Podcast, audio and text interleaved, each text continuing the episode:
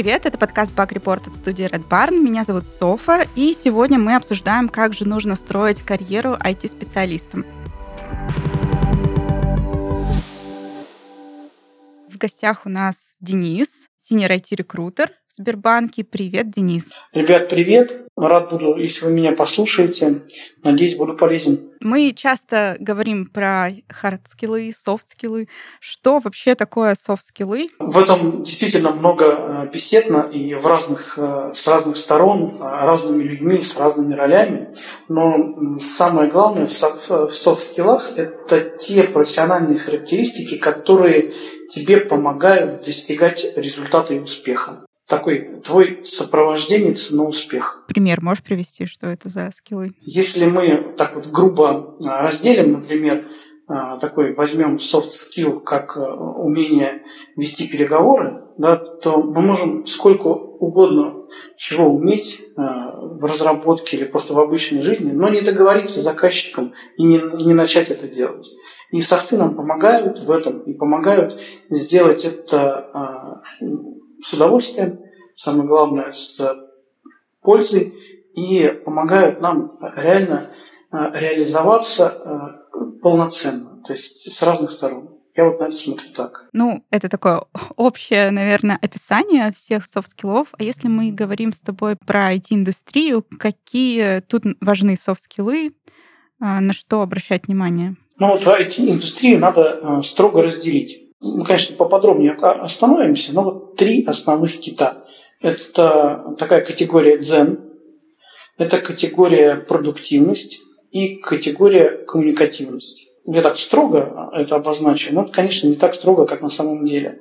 Вот. Первая часть отвечает за а, то внутреннее состояние человека, в котором он находится, в котором он а, способен а, достигать какого-то позитива и черпать энергию.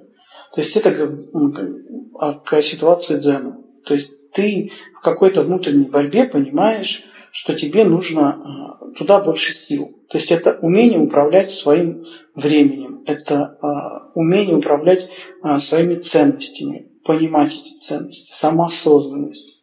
То есть э, в этом направлении такой большой блок, но самое главное, это как ты себя чувствуешь, как ты борешься со стрессом. Потому что каждый раз, э, нападая на результат, работая в команде, все равно ты стрессуешь. И как ты умеешь от этого освобождаться? Это такая больше первая э, глава этих софт-скиллов. Вторая часть э, тоже интересная. Продуктивность, туда входят и скиллы, которые связаны с мышлением, и аналитические, и логические. Вот. Наиболее интересная – это работа с информацией для э, человека-разработчика это тоже э, определенный э, навык, который приходит с годами, будь то университет, будь то курсы. Это как ты воспринимаешь объем данных, как ты видишь логику, как ты смотришь на то, чтобы подобрать верный и оптимальный путь решения какой-то разработческой задачи. Вот. Именно работа с данными, с цифрами, с какой-то потоком информации. Ну, наименее, наверное, а, специфичная для IT, но тоже неотъемлемая часть – это коммуникативные скиллы. Всевозможные. Это ведение переговоров, работа с возражением, умение договариваться в команде, вот, умение отстаивать свою точку зрения. И каждая из них на каждом этапе а, очень важно. Понятно, что в IT есть разные должности, разные роли. Есть разработчики, есть тестировщики, аналитики, есть управленцы. Различается ли набор необходимых софт-скиллов для каждого из них? А, я бы обозначил это, это хорошим ярким примером, ну, если это да, допустимо. Представим, что мы собираемся командой друзей, э, у нас нет заранее распределенных ролей, но мы хотим а, провести весело время, например, в онлайн-игре. И не можем сначала до чего договориться. Договариваемся сначала первое, просто начать. Давайте попробуем. И вот э, мы собираемся в какую-то веселую онлайн-игру, начинаем, нам достаются случайные роли, мы что-то делаем, и потом смотрим на результат. И потом начинаем это обсуждать. Вот э, э все софт-скиллы, которые есть у нас в наличии, ну, так или иначе они у нас есть, нам нужны. Вот. Дальше мы уже смотрим, а какую роль мы занимали. Дальше начинаем рассуждать, а правильно ли я делаю, что я это обозначаю. А это в моей роли вот так вот себя вести или э, такую позицию занимать. Потому я отвечу так, что на каждой роли софт-скиллы важны, важна их осознанность, э, и важна их э, применимость, ну, мера допустимости. Ну, эта мера разная у всех? Да, эта мера разная, потому что иногда, если ты, например, тестировщик, тебе поступают, условно говоря, задачи, а, от твоего тимлида или разработчика, и ты говоришь, слушай, ну, там баг, а те говорят, ну, он не критичен. Ну, говорит, ну, там же баг, надо его надо исправить. И вот э, твои софты – это правильно донести до разработчика свою позицию и как она будет влиять на продукт. Если ты, например, аналитик э, и приходишь к разработчику, твои софты – это прямая коммуникация э, с разработчиком, как правильно ему поставить техническое задание, как ему объяснить, что ему надо сделать, чтобы потом он к тебе пришел с вопросом и спросил, а то ли я сделал. И вот эта коммуникация важна. Важна и там, э, тоже критическое мышление, чтобы вы подумали над проблемой вместе. Слушай, там, дорогой друг, а как мы с тобой вот эту задачу можем решить вместе оптимально, чтобы наш продукт был классный? Вот э, на позитиве э, это самое главное. Э, на продуктивности можно достичь эталонного соглашения. И в каждой роли будут какие-то особенности, будут какие-то наверняка сложности, но самое главное помните про этот курс на позитив. Тогда можно договориться. Ну, а, из своего опыта чаще всего, наверное, я сталкиваюсь с проблемами с объяснением того, что нужны софт-скиллы, а, что они важны именно с разработчиками, то есть там с тестировщиками, с аналитиками. Такой проблемы чаще всего нет. Потому что разработчики такие, я тут код пришел писать, они со всеми договариваться, всем нравится и так далее. А как их переубеждать в этом? Что нужно делать? Вообще стоит ли тратить на это время? Ну, начнем с того, что у них в любом случае есть софт-скиллы. Какие бы они ни были, какой бы суперкод они не писали, вот, задача в том, чтобы они самоосознали э, это в себе. То есть, что у них это есть. И э, я всегда команде говорю, ребята, мы подбираем к вам человека, вот, не просто какого-то, не, не набор функций. Мы э, с ним будем дружить, мы с ним будем работать, и нам с ним проводить большую часть нашего рабочего времени. Давайте подумаем, а кто мы. Попробуем в эту сторону порассуждать, э, раскроем наши, скажем так, все шхеры, которые у нас есть, и попробуем назвать это софт-скиллами. Вот с этого надо начать, самосознание, это самое главное.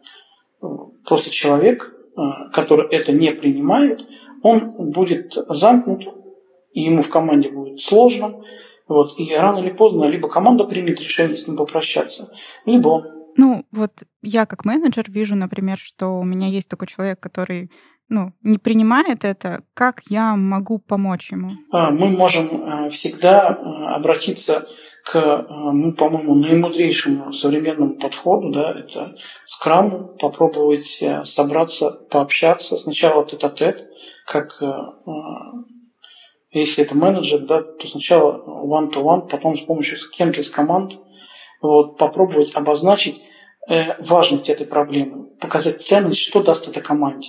Сказать, смотри, нашей команде это даст, например, скорость и нашу продуктивность тот же velocity, мы раз и станем больше успешно работать. Второе, что даст тебе? Тебе это даст комфортное пребывание. Ну, давай поспрашиваем, ну, почему, что у тебя не так? Что нужно обозначить тебе? Почему ты считаешь, что это не надо? Узнаем твое мнение. Может быть, только в этом проблема, что кто-то тебя не спрашивал, просто сказали, что теперь живем по софтам. Давай объясним тебе, что это такое. Вот с этого стоит начать, стоит просто поговорить Дальше мы эту проблему раскрутим и будем смотреть на ее динамику. Угу. Ну вот, а, осознали, что это важно. И какой следующий шаг? Как начать э, развивать у себя эти софты? Всегда должен быть партнер. Ну, это мой взгляд. То есть ты можешь э, сам э, развиваться и быть всему гуру. Это часто встречается в разработке. Вот я разобрался, я молодец, я знаю, вы нет. Вот, но а, по опыту, то есть мы там самоосознали, либо нам помогли а, разобраться, Но для начала нам надо вот настолько в себя посмотреть, посмотреть, насколько мы, какие мы, какие мы хорошие. По сути-то мы все действительно замечательные люди и успешные, трудимся в успешном направлении. Надо э, начать с того, чтобы ограничить свои э, софт-скиллы и обыденное поведение в жизни. Вот, надо понять, так у меня вот здесь получается коммуницировать хорошо, у меня получается э, достигать результата, у меня не получается вот это. Обозначил. Зафиксировал все слабые и сильные стороны. Взвесил, насколько они нужны мне в работе. Подошел к команде и говорит, ребят, вот э, это лучший совет. Есть два пути. Либо идти к психотерапевту и с ним достигать какого-то консенсуса. И это современно и модно. И я тоже рекомендую этим пользоваться, особенно в части, когда это не касается работы, а касается личной жизни, потому что лучший совет со стороны. А с командой надо обсуждать свои вот эти рабочие моменты, выносить их. Слушайте, ребят, помогите разобраться. Вот я пытался донести до там, коллеги такую-то информацию. Вот э, давайте его позовем, э, вместе посидим, поштормим над этой проблемой. И это будет э, один из лучших способов развивать эти софты. Причем в единой связке с командой. Когда команда будет видеть, что кто-то способен так вот действовать, смело, это высокий уровень доверия. Вроде как да, это очень хороший совет, но не все такие смелые, что готовы вынести свои проблемы на всю команду. То есть это что же приходит со временем, даже когда мы внедряем скрам, это ну, одна из самых первых проблем, что люди не готовы всем делиться с командой. Если я хочу именно помочь человеку это сделать, а, какие еще есть варианты, если не прям выходить на команду и вот у меня есть проблемы, помогите. Если мы вообще не трогаем команду и скрам-мастера и оставляем а, поле битвы э, как бы за работой, я рекомендую начать с того, чтобы просто а, попроходить простейшие тесты на самопознание, чтобы посмотреть, на каком уровне что находится. Дальше. Вторым важнейшим этапом, самый сложный а, soft skill в разработке – это коммуникативный ты, когда работаешь с кодом, тебе сложнее переключаться потом на общение с живыми людьми, воспринимать серьезность их общения, смотреть там на всю динамику. Я э, настоятельно рекомендую потренить управленческие поединки, споры, походить на эти замечательные мероприятия походить на мероприятия, которые что-то вроде квизов, которые помогают э, тебе раскрыться в э, своей э, зоне комфорта. То есть ты знаешь тему, ты идешь туда с ребятами и общаешься. Со временем этот э, скилл, который вот, э, скажем так, вроде как я развиваю софт-скиллы, он переходит в такую замечательную вещь, э, как в дзен, о котором я говорил. Ты знаешь, как себя восполнить. Ты пришел, ты понял, что у тебя тут проблемы, тебе надо потренить вот этот вопрос. Пошел и взял чемпионский пояс по управленческим поединкам. Приходишь и говорит, ребята, вы меня не переспорите. Хорошая тема зашла, и вот, э, может вокруг этого и будет э, дальше какое-то рассуждение. Хорошо, ну давай вернемся к твоей основной работе, к найму.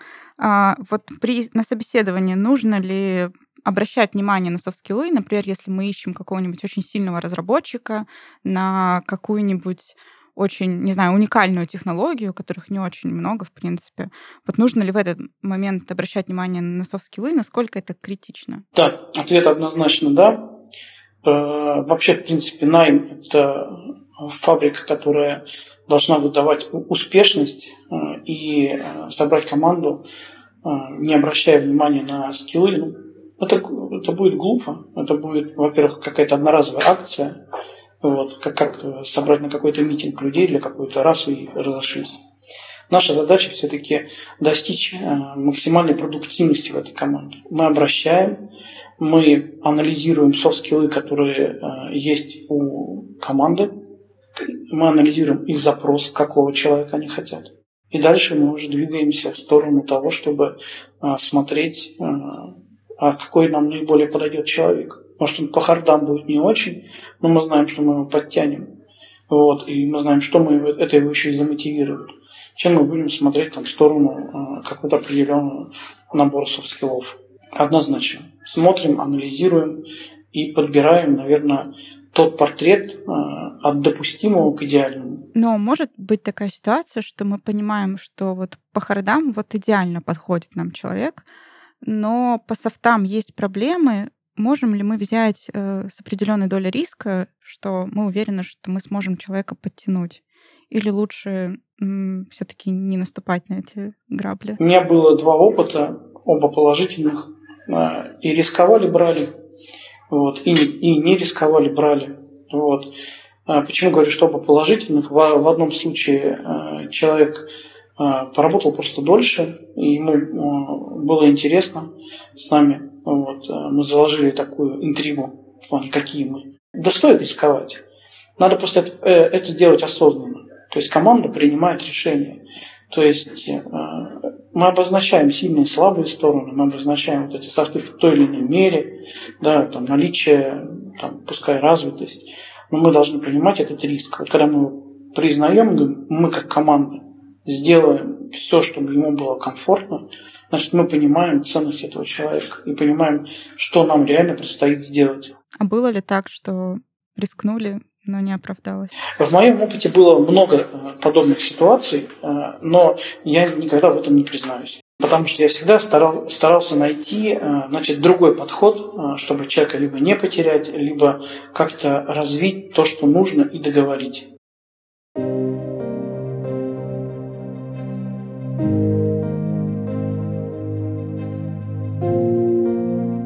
1909 году итальянский поэт Томазо Маринетти опубликовал первый манифест футуризма, в котором провозгласил, что на смену старому искусству пришло новое, и оно должно спасти мир.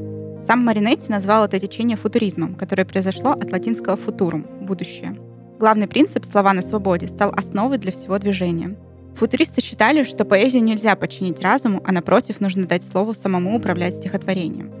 Особую популярность футуризм приобрел в России. Владимир Маяковский, Василий Каменский, Эльмир Хлебников и Давид Бурлюк были первыми последователями этого движения. При этом они утверждали, что к культу поэтического слова пришли самостоятельно. Чтобы подчеркнуть самобытность русских футуристов, Хлебников предложил им называться «будетлянами». Это слово отсылало к идее искусства будущего. Футуристы стремились утвердить новые правила поэзии немедленно и любым способом. Они были радикальны в своих желаниях. Представители этого движения экспериментировали с ритмикой и рифмой, а также устраивали эпатажные выступления. Они с презрением отвергали прошлое, традиционную культуру во всех ее проявлениях и воспевали будущее, наступающую эпоху индустриализма, техники, высоких скоростей и темпов жизни. Сейчас мы можем встретить последователей этой идеи, которые зовут себя неофутуристами. Это движение также связано с верой в будущее, а также в гармонию человека, природы и высоких технологий.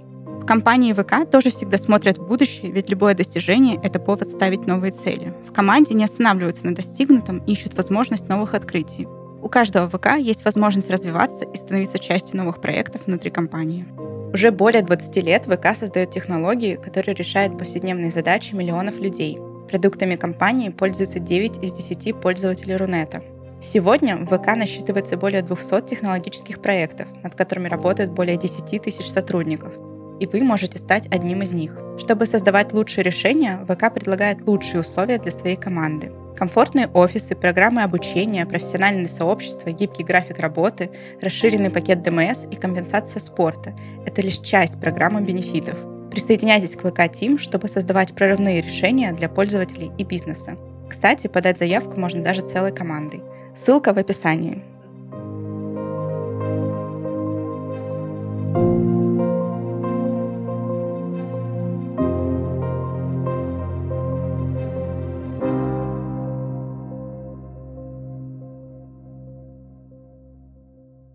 Как э, вот на собеседовании вообще можно оценить софт-скиллы? Э, есть, может, какие-то шкалы? Или как понять, что человек действительно коммуникабельный, у него критическое мышление развито и так далее? Самый лучший способ – это проговорить процесс человека. Вот как он работал в какой-то либо команде, вот просто расскажи нам, пожалуйста, по процессу, вот что ты делал? И наблюдая за его рассказом, а, задавать уточняющий вопрос. А как ты коммуницировал тут? А как ты договаривался здесь? а что тебе необходимо было, чтобы сделать вот эту задачку, а вовремя тебе давали требования. А вы, когда э, выходили там на демо, ну, какие эмоции ты использовал, ну, испытывал, использовал ли ты какие-то приемы, чтобы добиться а, какого-то там приукрашивания эффекта. Ну, расскажи нам. Вот, а мы тебе расскажем, какие мы.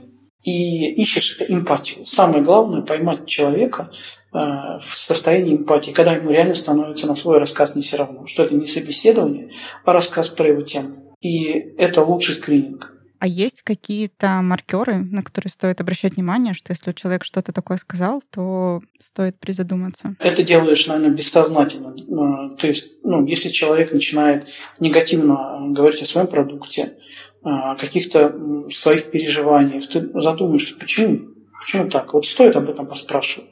Если человек что-то не хочет рассказывать, это тоже ну, интересно, почему. Вот это, наверное, самое главное. Тайна да, и негатив.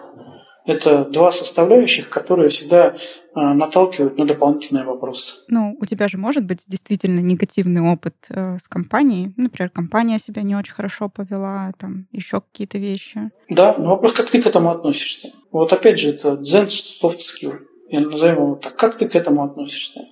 Тебя повела, ты там работал пять лет, значит, тебя устраивало или нет. И вокруг этого может интересная беседа сложиться. Либо мы посмотрели на эту ситуацию, оценили весь негатив и нашли позитив.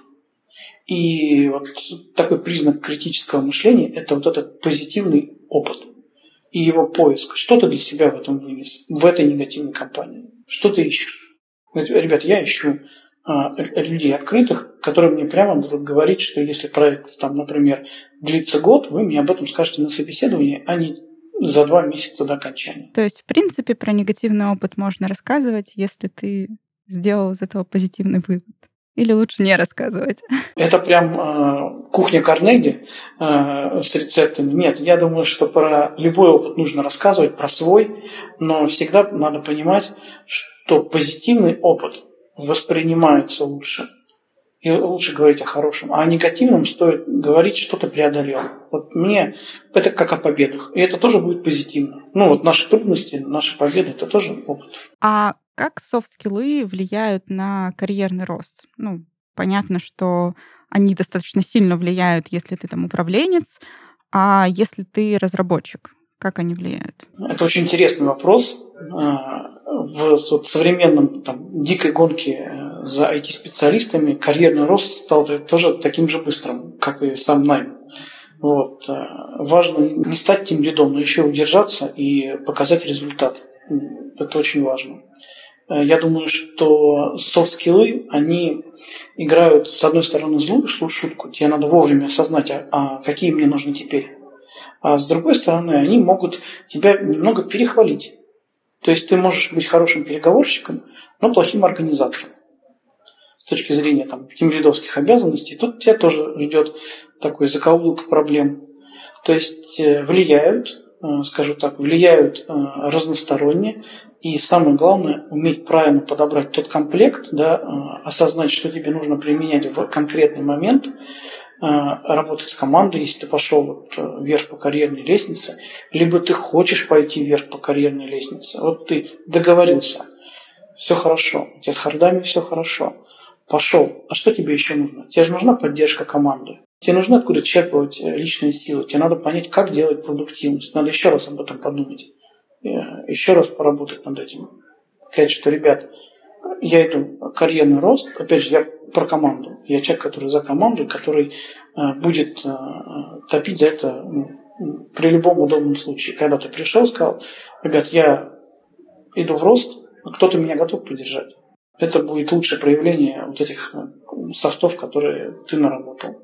И они будут тебе помогать. Вот это реально помощь. Когда пришел и обозначил, когда тебе, там, условно говоря, подумать обо всем удалось вечером на карандаше, ты всю логику своего процесса расписал, вот, все вроде получилось, а вот сил брать нет, нет, и ты идешь в команде. А мы с тобой очень много говорили тут про скрам, про команды. А зависит ли, в принципе, от методологии, фреймворка управления, насколько должны быть у разработчиков, аналитиков, тестировщиков должны быть развиты софт-скиллы? То есть есть ли разница у скрам команды или у команды, которая по waterfall работает? Да, разница есть. А, мы, когда в своем жизненном опыте встречаемся с ситуациями школы, института, в любом случае всегда оказываемся в разных ситуациях, в разных коллективах, в разной задачности.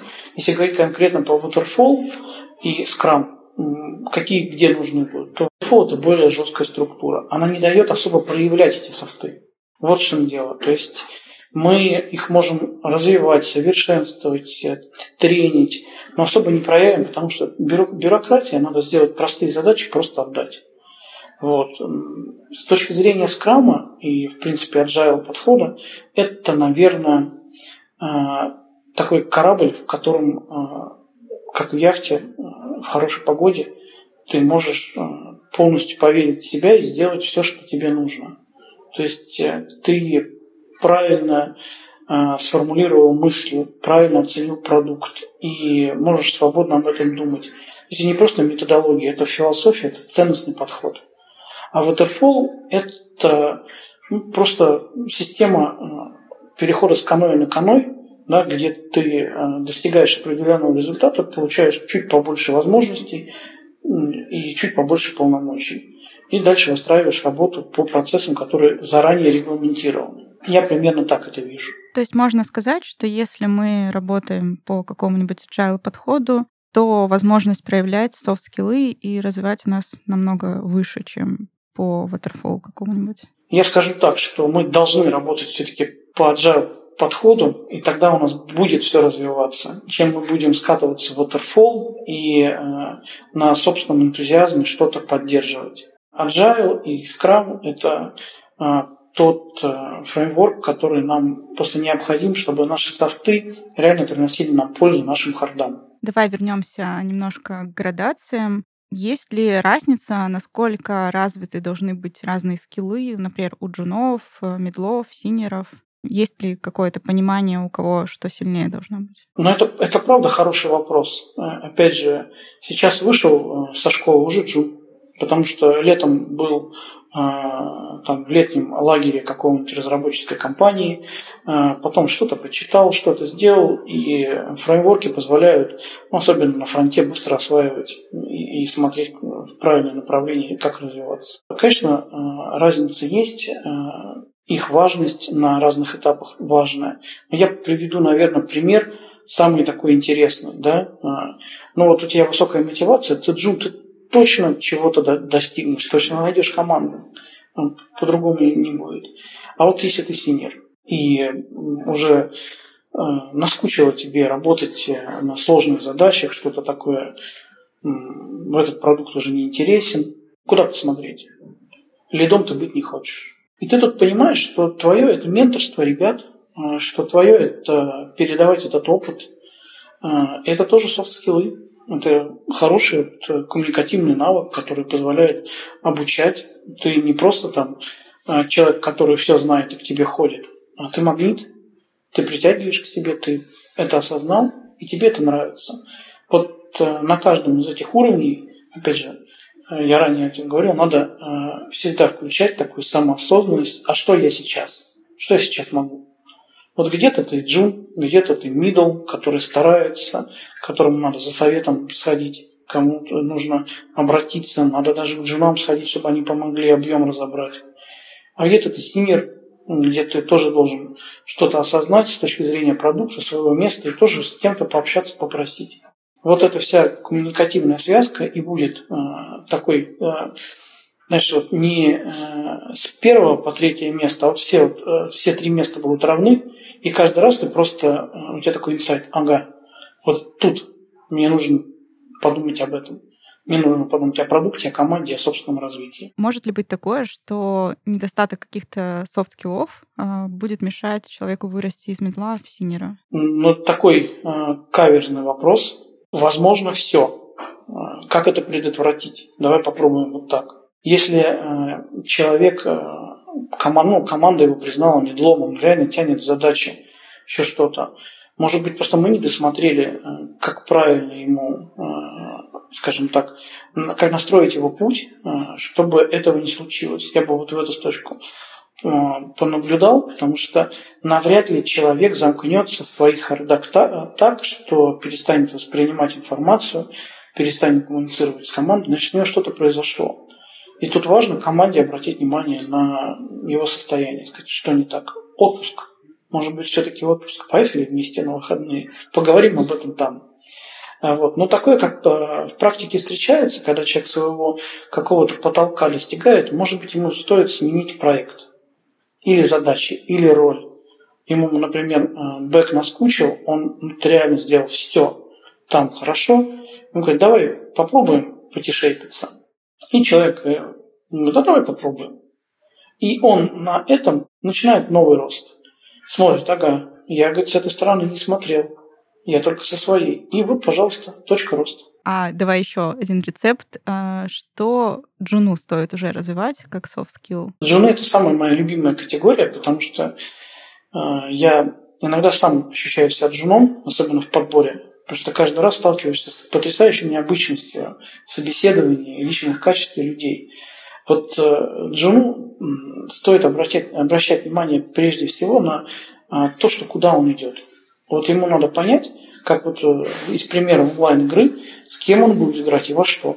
Если это будут взрослые, хорошие продукты, ему надо понимать эту ответственность. Ему надо понимать, что мне надо хорошо и быстро осваивать информацию, хорошо логически думать, понимать, что такое пользовательский путь, уметь рассуждать на эту тему. Мне надо обязательно выстроить отношения с тем лидом и командой, и при этом я должен быть открытый и искренний, потому что это тоже своеобразный скилл. Если ты не открыт и не открыт диалогу, то очень сложно будет воспринимать ту критику, которую тебе команда даст. Хорошо, спасибо. Ну, давай завершим нашу беседу таким очень важным вопросом, наверное, даже более важным э, для самих компаний, э, почему стоит вкладываться в развитие софт-скиллов. Как влияют софт-скиллы на качество разработки? Каким образом? Вот это отличный вопрос, наверное, топ, топ сегодняшнего дня. Я сталкивался с этим напрямую несколько раз. Вот э, представим себе, что человек устал от бесконечного кода, бесконечного общения с бизнес-аналитиками, с пользователями, с э, каким-то бесконечным потоком информации. И мы понимаем, что он просто хочет доделать свою работу. И он ее доделает, и мы ее примем, потому что она будет ну, просто исполнять ТЗ и реализовывать функционал. А что если Человек не устал, он горит продуктом. Ему хочется сделать лучше. Он понимает, что пользователю так будет лучше, и ценность будет реально видна, и команда это увидит, и пользователь будет пользоваться продуктом. Здесь же э, про то, чтобы, э, скажем так, тавтологический продукт разработчика был реально полезен. Вот, он должен э, понимать, что если я знаю, что моему пользователю нужно, и лучше знаю, лучше сделаю. Если я умею правильно провести интервью и вытащить эту информацию, как аналитик, я знаю, что я донесу разработчику, и он меня поймет. И мы сделаем лучший продукт. Если я дизайнер, и я понимаю, что моему кругу пользователей нужны вот такие кнопки, таких цветов в таком месте, и это лучше, чем другие продукты, я точно принесу пользу продукту, коду и команде. Если я э, владелец продукта. И понимаю, что у меня такая команда, которую я перечислил сейчас, я лучший владелец продукта, и мой продукт реально рванет и будет круто, потому что IT – это быстро. И в IT надо правильно подбирать и команду, и продукт, и владельца продукта. Спасибо большое, Денис. Я думаю, это прекрасное завершение нашего сегодняшнего подкаста. А с вами был подкаст Бак Report. Слушайте нас на всех платформах, делитесь с друзьями. Меня зовут Софа. Всем пока, до встречи.